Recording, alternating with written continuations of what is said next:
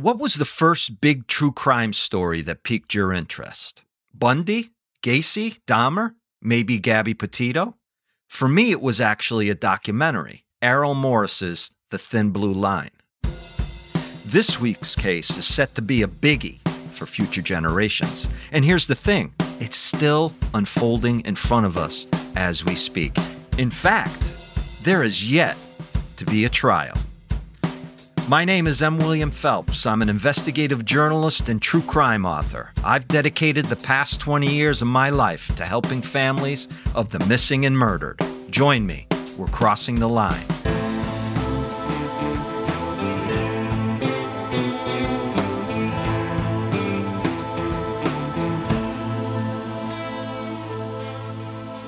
It's 2006.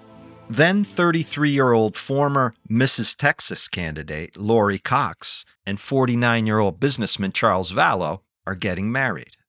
This is Lori's fourth marriage. Charles had been married previously for 12 years, and he has two sons who call him a Disneyland dad. He's busy taking the kids on trips and buying them gifts on the weekends when he has them. Lori has a magnetic smile, two parts coy, one part devilish. Blue eyes and blonde waves flowing far past her shoulders. By all accounts, she's a beautiful woman on the outside. Charles has that, you know, quarterback turned businessman look Colgate smile, blue eyes, square jawline. A guy's guy. Together, on paper, they feel like a power couple in the making. They look like the popular couple from high school turned middle age.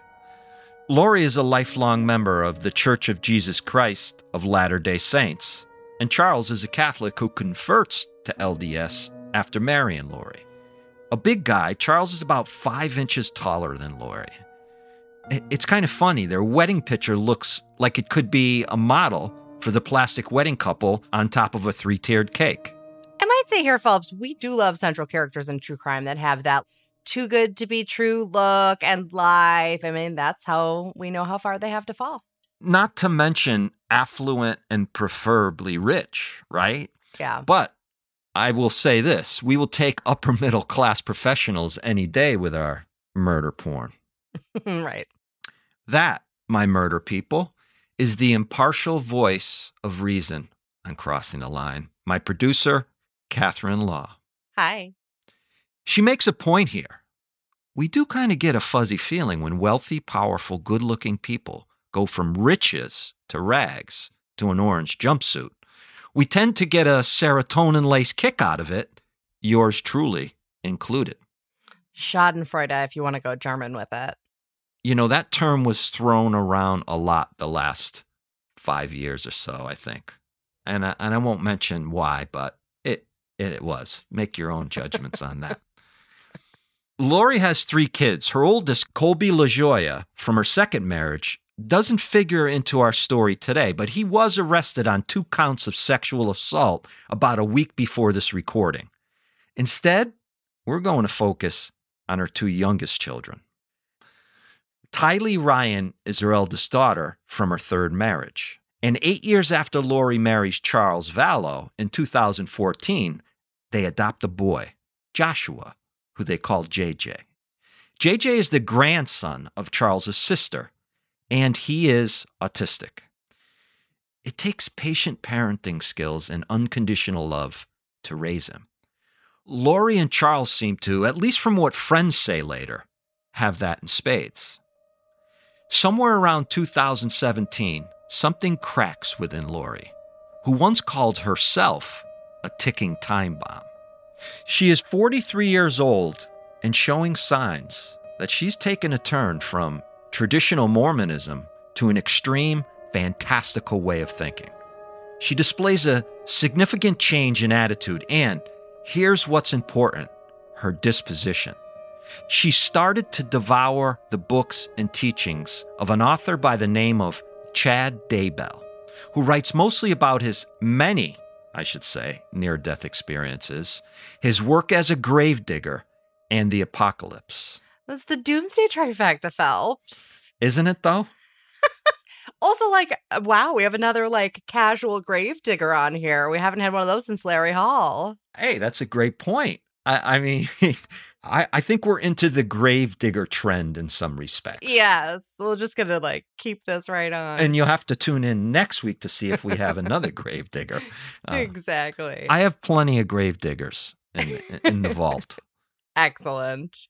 I think this is really interesting. I'm obsessed with anything Mormon. I think Mormonism, because of its age, it's a very young religion. It lends itself to sort of spin off cults and Mormon fundamentalists, as they call themselves. I just find it all very fascinating. I read so many books about these fundamentalist cults who like run off to Mexico and all kinds of crazy shit happens and A lot going on. There's there's a lot of fantastical thinking going on there. Mhm. Chad Daybell is a bit fractured himself in some respects. Here's a guy, he sees the world differently than most, to say the least. His work is not the sort of light reading you might consider a woman like Lori Vallow would gravitate towards. She seems, on the outside, to be pretty normal. Raised in San Bernardino, California, she appears happily married to Charles, and she's raising two wonderful kids and has been living the dream in Hawaii with Charles and the kids for several years before moving to Arizona in 2018. After meeting him first at an LDS meeting in Arizona, Lori has become obsessed with Daybell's doom and gloom predictions. Chad Daybell, a father of five, married for two decades, is focused on Armageddon and believes that a second coming is imminent. Doom, doom, doom. According to his skewed revelations, if you are not prepared under his guidance and, of course, his recasting of Joseph Smith and the LDS religion, let's just say you will be swallowed up during the rapture, or at the least, cast into the fires of hell for eternity. I heard an echo there. On your here? No, when I said cast into the fires of hell for eternity. Oh, I see. It's about this time that Lori begins telling people she has been selected as a goddess to prepare the 144,000. A figure from the book of Revelation of those that will be redeemed at the destruction of the earth. Oh, lucky Lori. It could be worse, I guess. But Lori's home life is unraveling.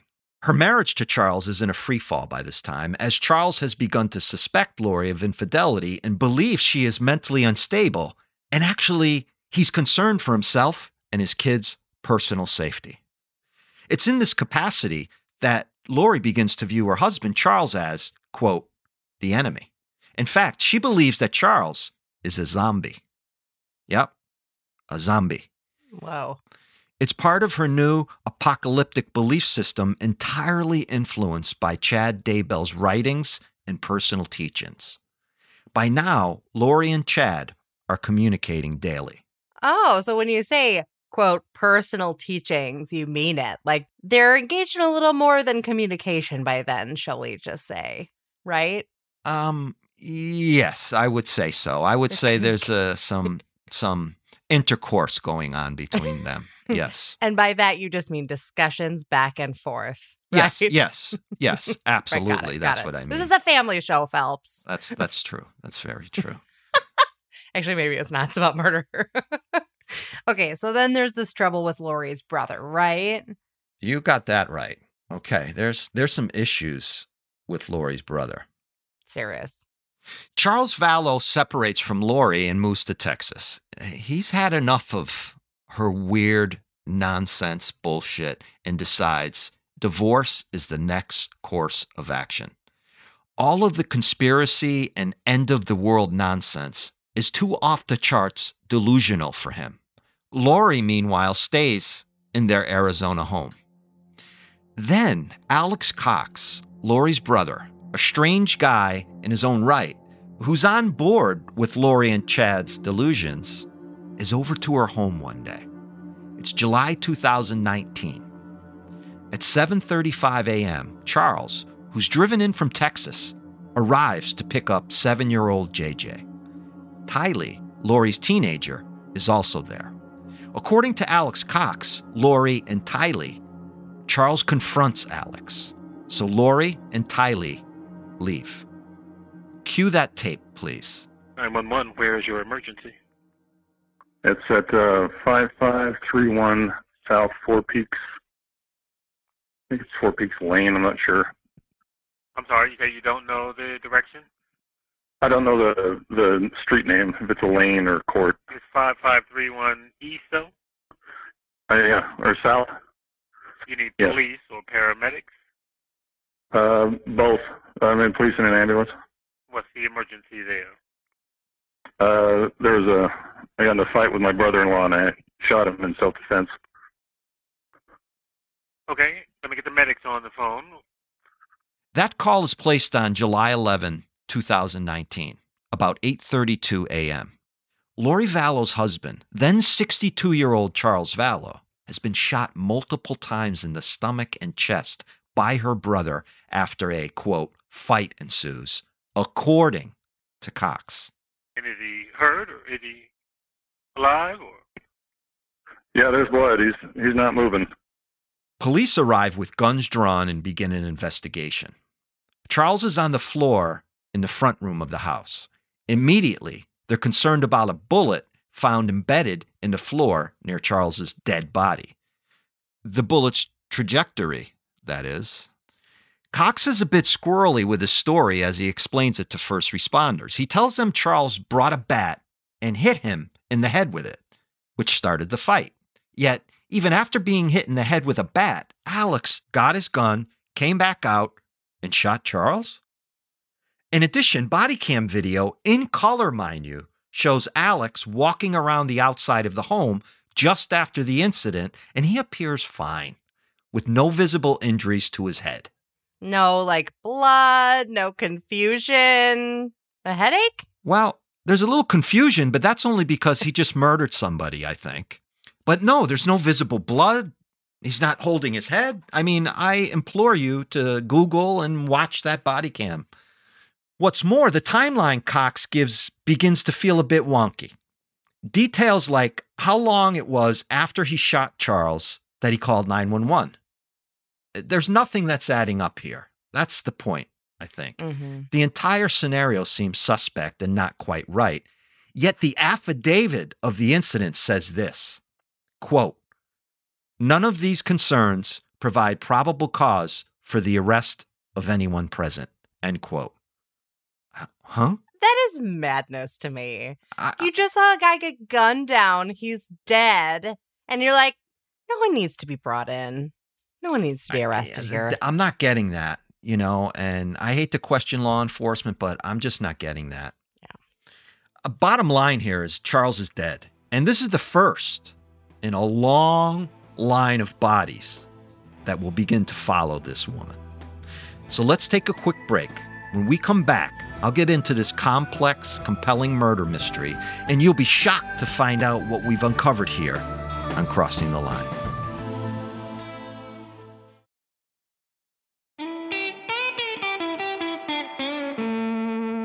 Okay, mm-hmm. while they may not have much to go on other than Lori and her brother's word, investigators do not let the case in Arizona go.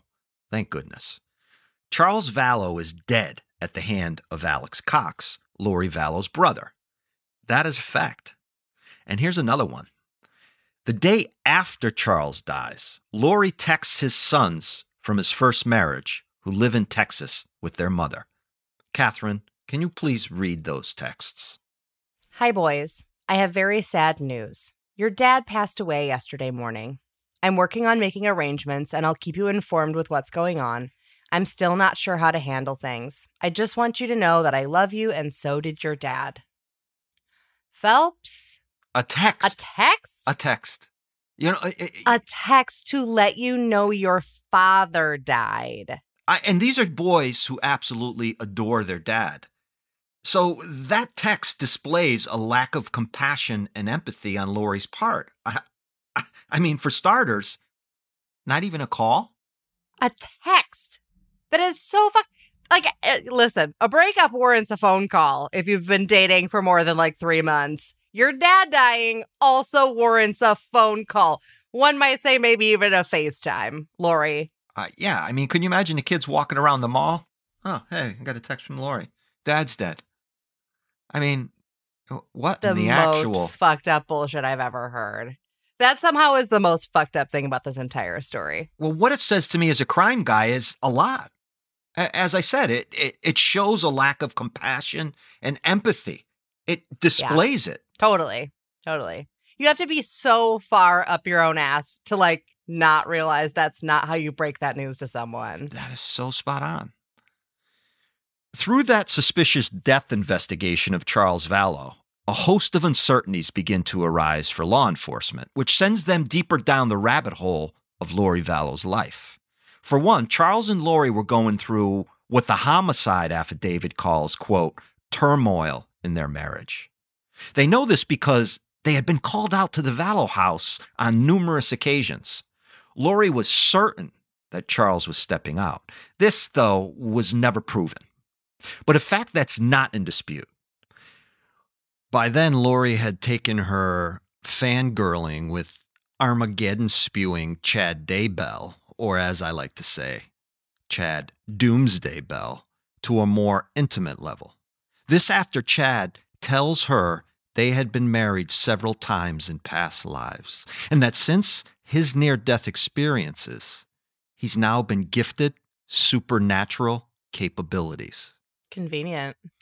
And Chad, remember, is married with children living in Idaho. And what is clear about this time period is that Charles had serious concerns and reservations about the doom and gloom things Lori has been espousing, and that she took control of all their bank accounts and was going through their money like water. Before Lori and Charles's separation, Lori had left Charles with JJ once and taken off for two months.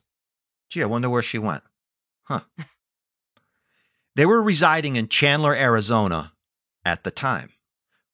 Lori had gone to Idaho to be with Chad Doomsday Bell. Charles grew extremely concerned, telling people Lori had lost touch with reality. Put simply, Charles was afraid. I mean, he was obviously right to be afraid seeing what happened. A lot of people know kind of how the story winds up, and it's really horrifying. But even at this point, I mean, Charles is dead. He was right to be worried. His gut was speaking to him. And we always say you have to trust your gut, even if you're like, she'd never really do it. No, They would. they would. And you have to protect yourself, even if it's like, this feels kind of weird. This, am I overreacting? No, absolutely not. Honestly, a lot of this stuff, like, oh, somebody's turning into zombies, whatever, it sounds really crazy, but, and it is. I mean, it is really crazy. I think it's easier today to believe stuff than it ever was. And, you know, we talked about this in the Slender Man episode a little bit yes. how people can be sucked in by fake news. Yep. So that kind of brings me to my next point. Let's step into the Doomsday Bell arena for a second here. Lori had told Charles he was possessed by a dark evil spirit named Ned Schneider.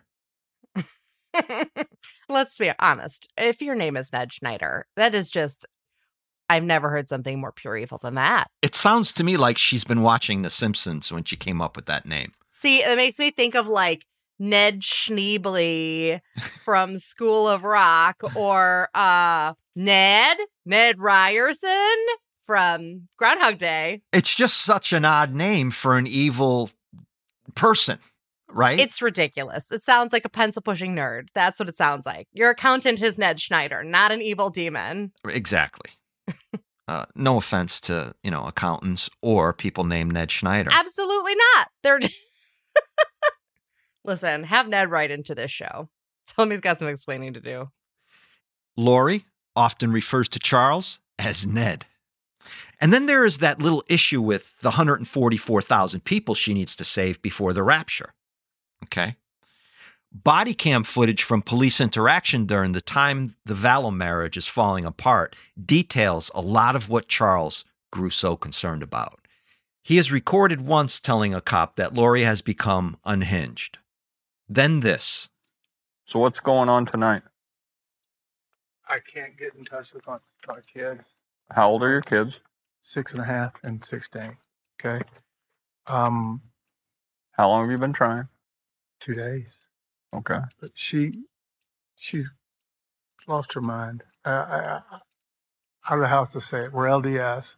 She thinks she's a resurrected being and a, and a, a god and mem- member of the 144. After Charles was killed, Lori's brother Alex, who has drunk buckets of the proverbial Kool Aid by now, tells police that Lori and Charles started fighting when Charles arrived to pick up JJ that July 19th morning.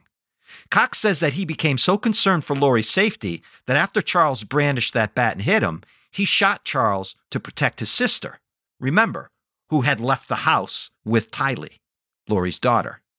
Later, Lori and Tylee back up Alex's story. Charles had filed for divorce shortly before this incident. Surprise, surprise, surprise. And it should be noted, a coroner reported that he had defensive wounds all over his body. Seems to me that Charles was ambushed when he walked into that house. That's what I think. With Charles now dead, or should we say, out of the picture, in September 2019, Lori and her brother take the kids and suddenly move from Arizona to, guess where? Rexburg, Idaho. Oh, who lives there, Phelps? And wouldn't you know, this is the same town where Chad Daybell lives. Lori finds an apartment not far from the home Chad lives in with his wife and kids. Convenience everywhere. A friend of Lori says it's about this time that Lori starts referring to Tylee, her now 17 year old daughter, as a zombie. Ugh.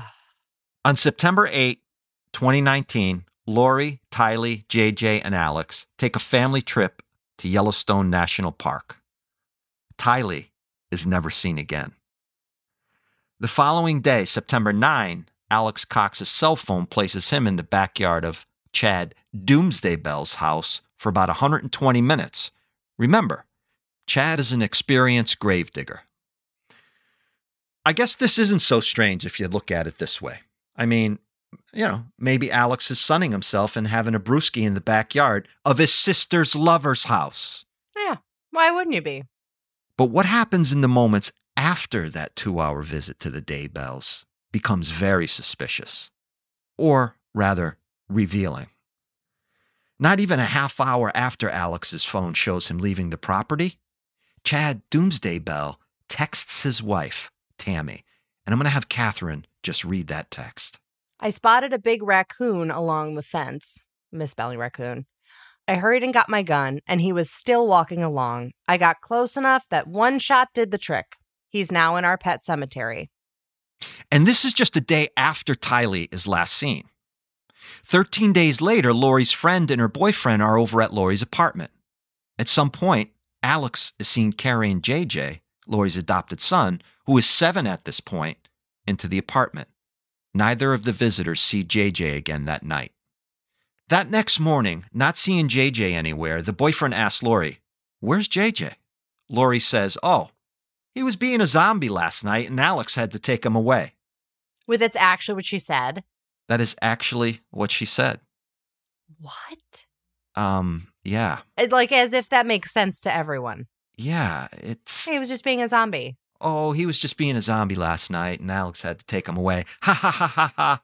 What? But zombie in their lives means something entirely different. Right. It's like their spirit has been removed and they're, you know, have an evil demon inside them. They're not allowed to be on planet Earth anymore, is what that means.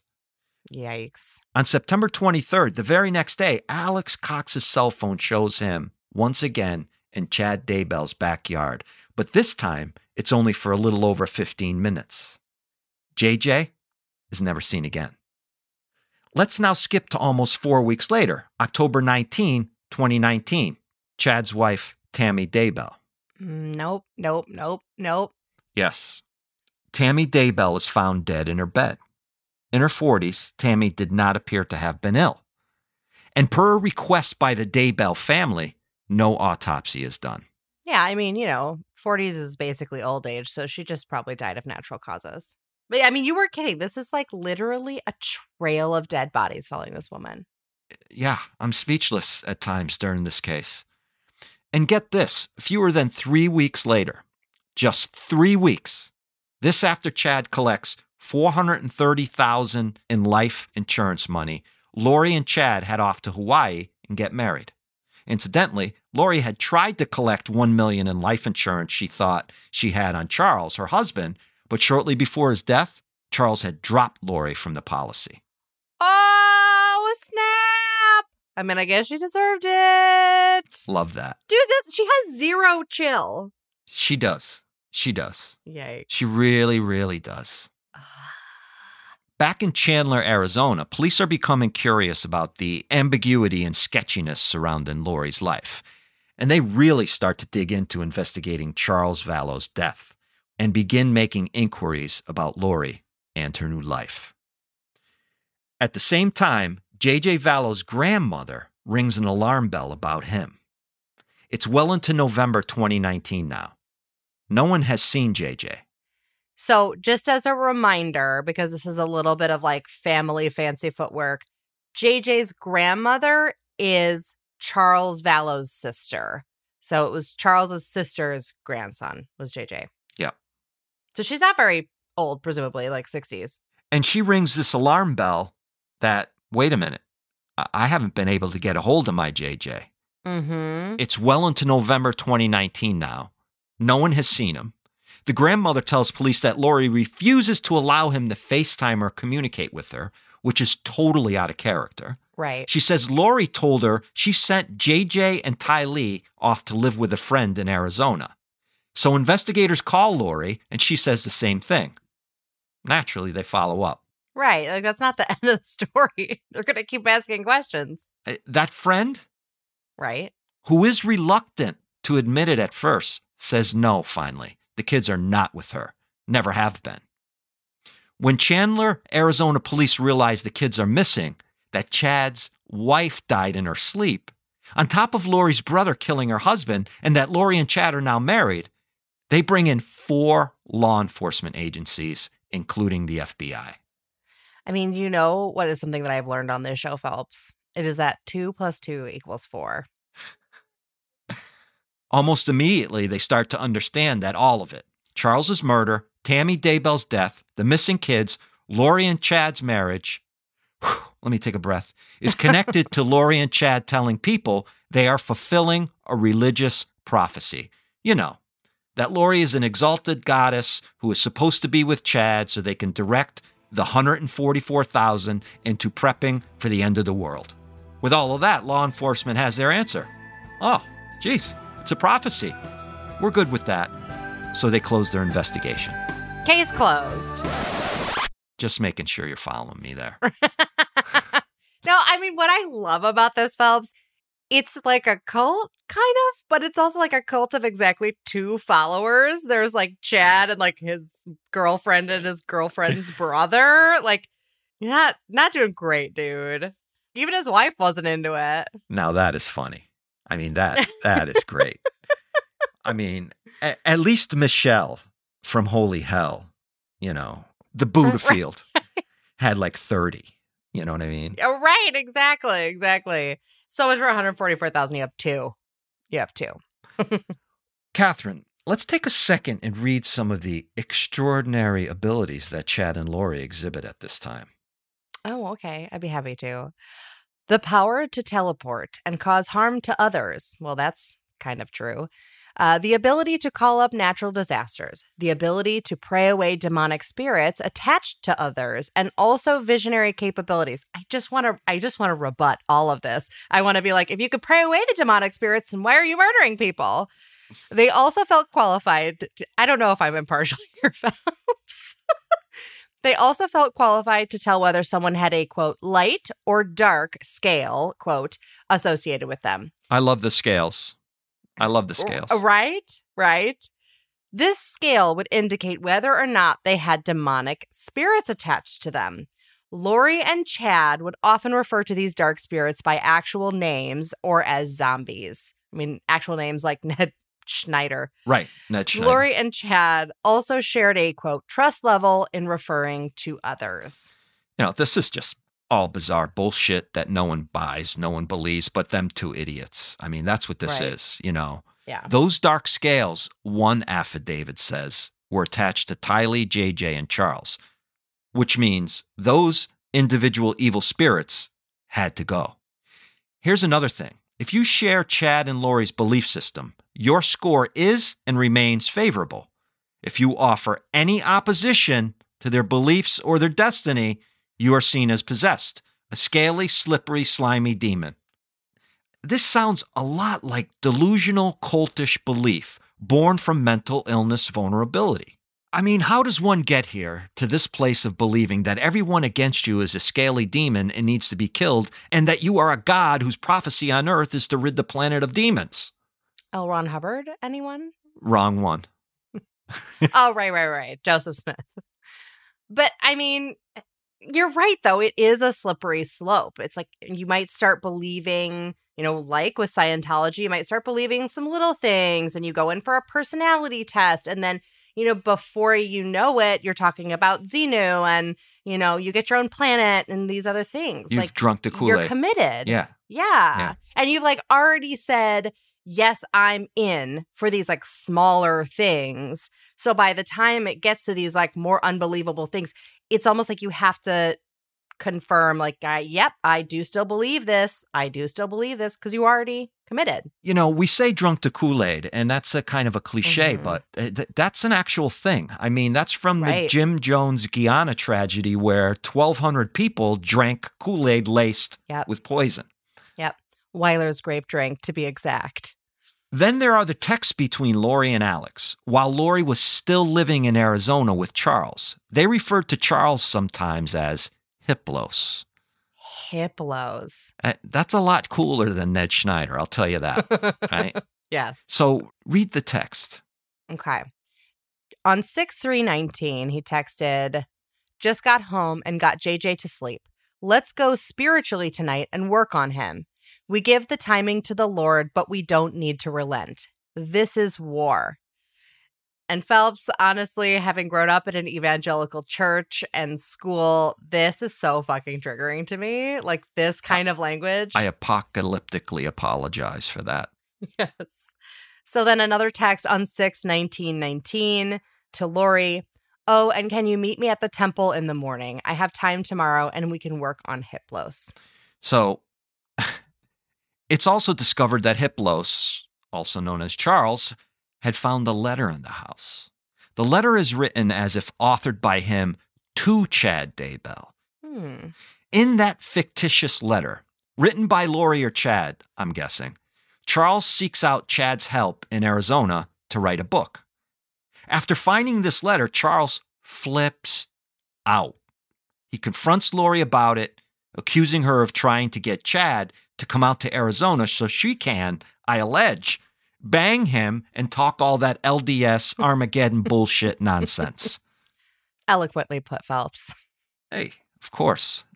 Call, call a spade a spade. Uh, you know what? The old school upbringing comes out of me sometimes when I deal with some of these people.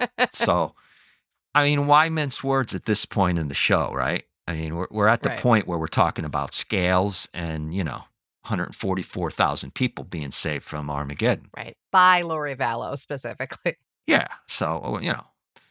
Charles then says he is going to email Tammy Daybell and tell her exactly what's going on. So, what do we have there? We have motive there. Yeah. It's not long after that threat of exposing Chad and Lori to Tammy that Charles develops those supposed scales and ends up dead. And then Lori goes after the 1 million life insurance. So now we're showing motive, we're showing plot, yeah. right?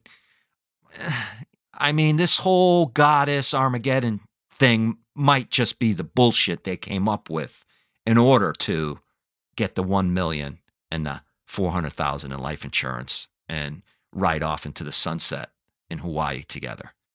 As an interesting aside, as investigators begin downloading texts and emails from Lori's iCloud, because as we all ought to know by now on this show, nothing is ever completely deleted. Mm-hmm. They realized that only minutes after Lori's husband was shot dead by her brother, she took Charles's rental car, which he drove from Austin to Arizona the morning he was killed. And Lori and Tylee went to Burger King and then to the local Walgreens, where Lori bought a pair of flip flops. What? So, what is she doing? Is she setting up an alibi for herself, maybe? Yeah, that's a good point. I mean, or just like she needed flip flops right after her husband was murdered. Well, I didn't think of that. That that's very true. She could have needed flip flops after She just needed flip flops. her brother shot her husband. Right, exactly. Here's something that only professionals can really find out, which I love. I love this little detail. In the EMS report of the response to Charles being shot, they note that blood began to pour out of Charles's wounds when they started CPR upon arrival. Hmm. You see, Alex said he performed CPR to try to save Charles, but there was no blood, as he had said on that 911 call. So this is like one more thing from his story that just doesn't add up. Right. And because they're professionals, they understand that that means he didn't actually perform CPR. Right. The EMS report proves that Alex never performed CPR because if he did, he would have pumped blood out of those wounds. Right. Alex also waited 43 minutes before calling 911. And during that time, Alex called Lori several times. Holy shit. More crime scene work is conducted, and it is proven that Charles was shot once as he was walking forward, just as Alex had said, but it was proven that a second shot was fired while Charles was on the ground. Investigators rule Charles's death murder. I mean, finally. A text is then discovered from Chad Doomsday Bell to Lori, dated shortly after Charles's murder. Catherine, if you will, please. Happily. I got the inspiration to go back to my original death percentages that helped us track Charles, Ned, etc. Tammy is very close. Her percentage has fallen steadily since Hiplos left. It is encouraging. Flutter heart emoji. You know what that is? That's just code that they developed for killing Fully. people. It's like Yeah, for they have killing their own people. language or something. Right. Yep. They have their own murder language, and Tammy Daybell, we know, was next. Hmm Investigators then find an audio recording on Lori's phone titled Lori's Testimony. Lori says this. Everything I do is because my heavenly father tells me. Of course. Things are heating up, though.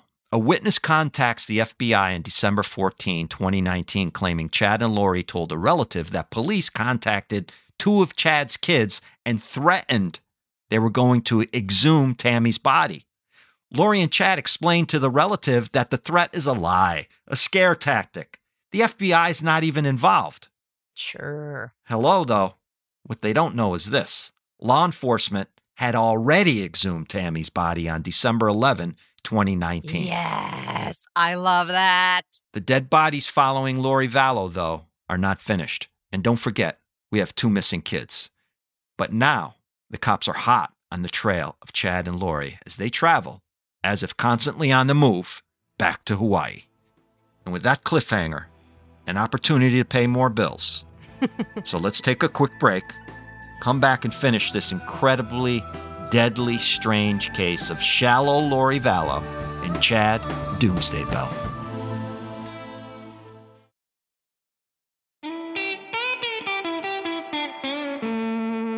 To the saints and a man whose time is running out. To Elizabeth Rollins, he confided in the spring of 1844 I must seal my testimony with my blood. Throughout history, there have always been charlatans disguising their madness as religious revelation. We know this. We know as true crime buffs that cult leaders have a way about them, a Svengali like power to convince vulnerable people to do the most horrific things imaginable. Lori and Chad Doomsday Bell are two of those people.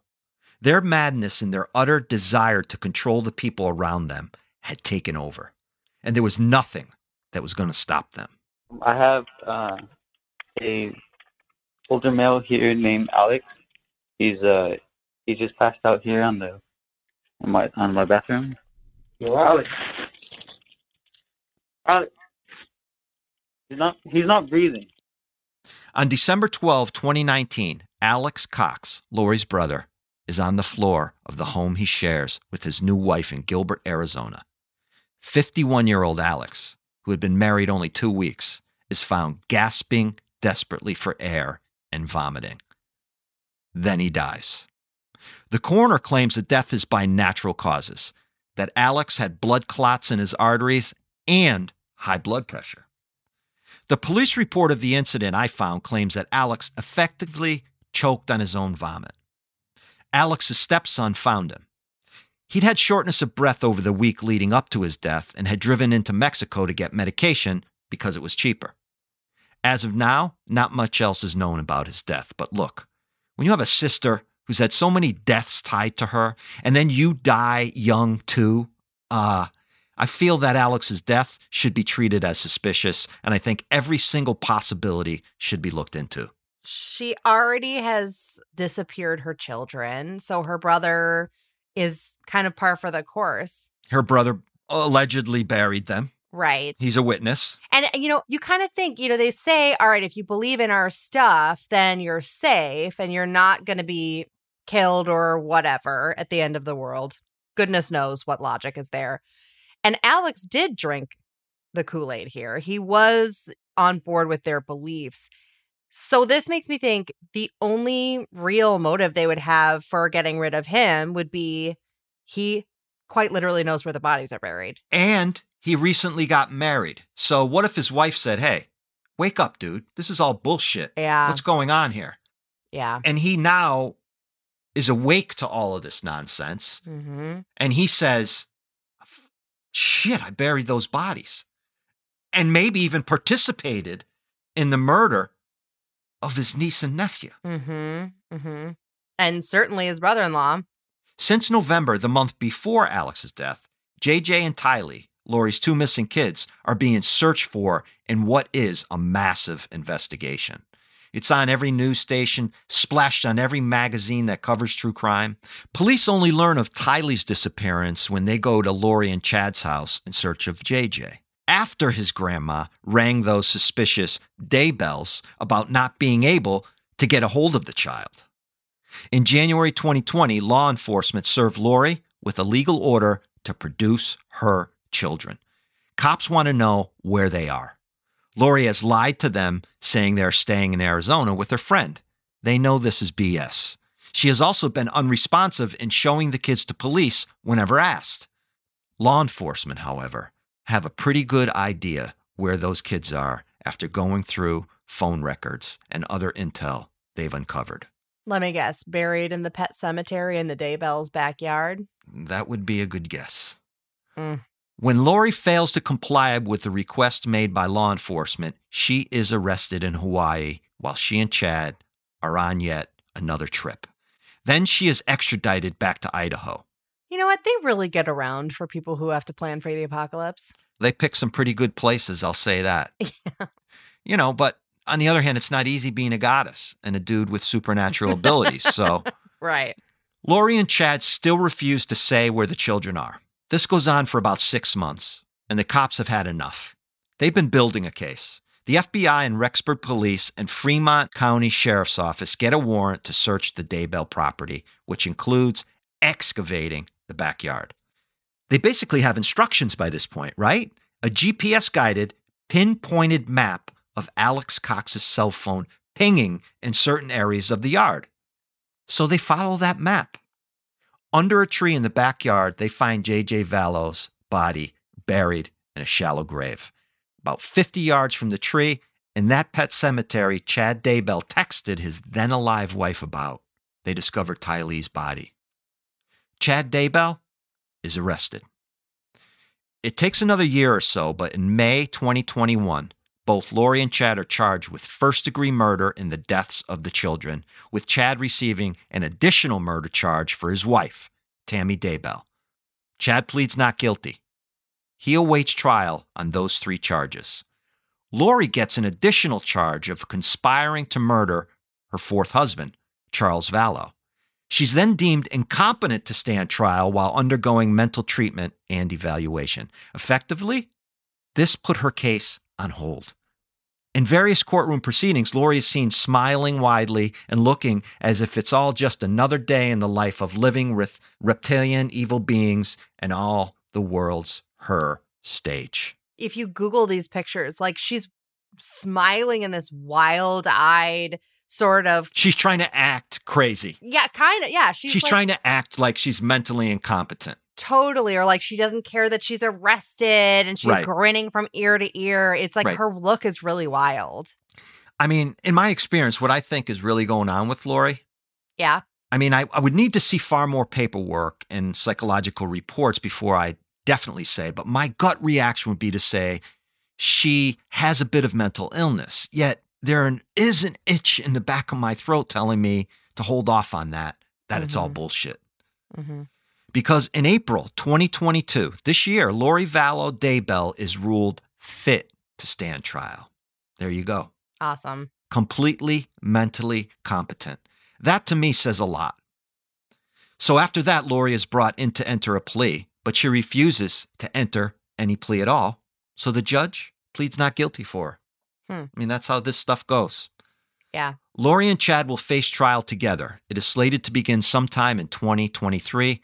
They face the death penalty. oh they're being tried together Isn't it romantic? isn't it Sadly, that's where we have to leave this case because it's kind of in progress. That's all we know so far. You know, but I think it's an important enough case and timely enough that we talk about it right now while we're in the thick of things. We will certainly do an update episode on this case after it is complete.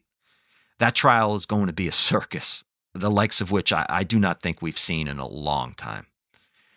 But wait, there's more. I promised you bodies, Catherine, and you're going to get more bodies. you always deliver There's one more death we have to mention. Lori's third husband, Joseph Ryan, died of a heart attack in 2018, the year all of this really begins. And this guy was no saint. Lori's first son, Colby, accused Lori's third husband of physical and sexual abuse. But there just seems to be too many young people dying of natural causes around this woman. And if I was a betting man, or I should say, if I was a betting law enforcement officer, I would be filing docs with the medical examiner's office and getting the family's permission to exhume Joseph Ryan's body, get in there, and take a closer look at exactly how he died. That's it for this week. Be safe, be aware, and don't be sucked in by any cult leaders out there.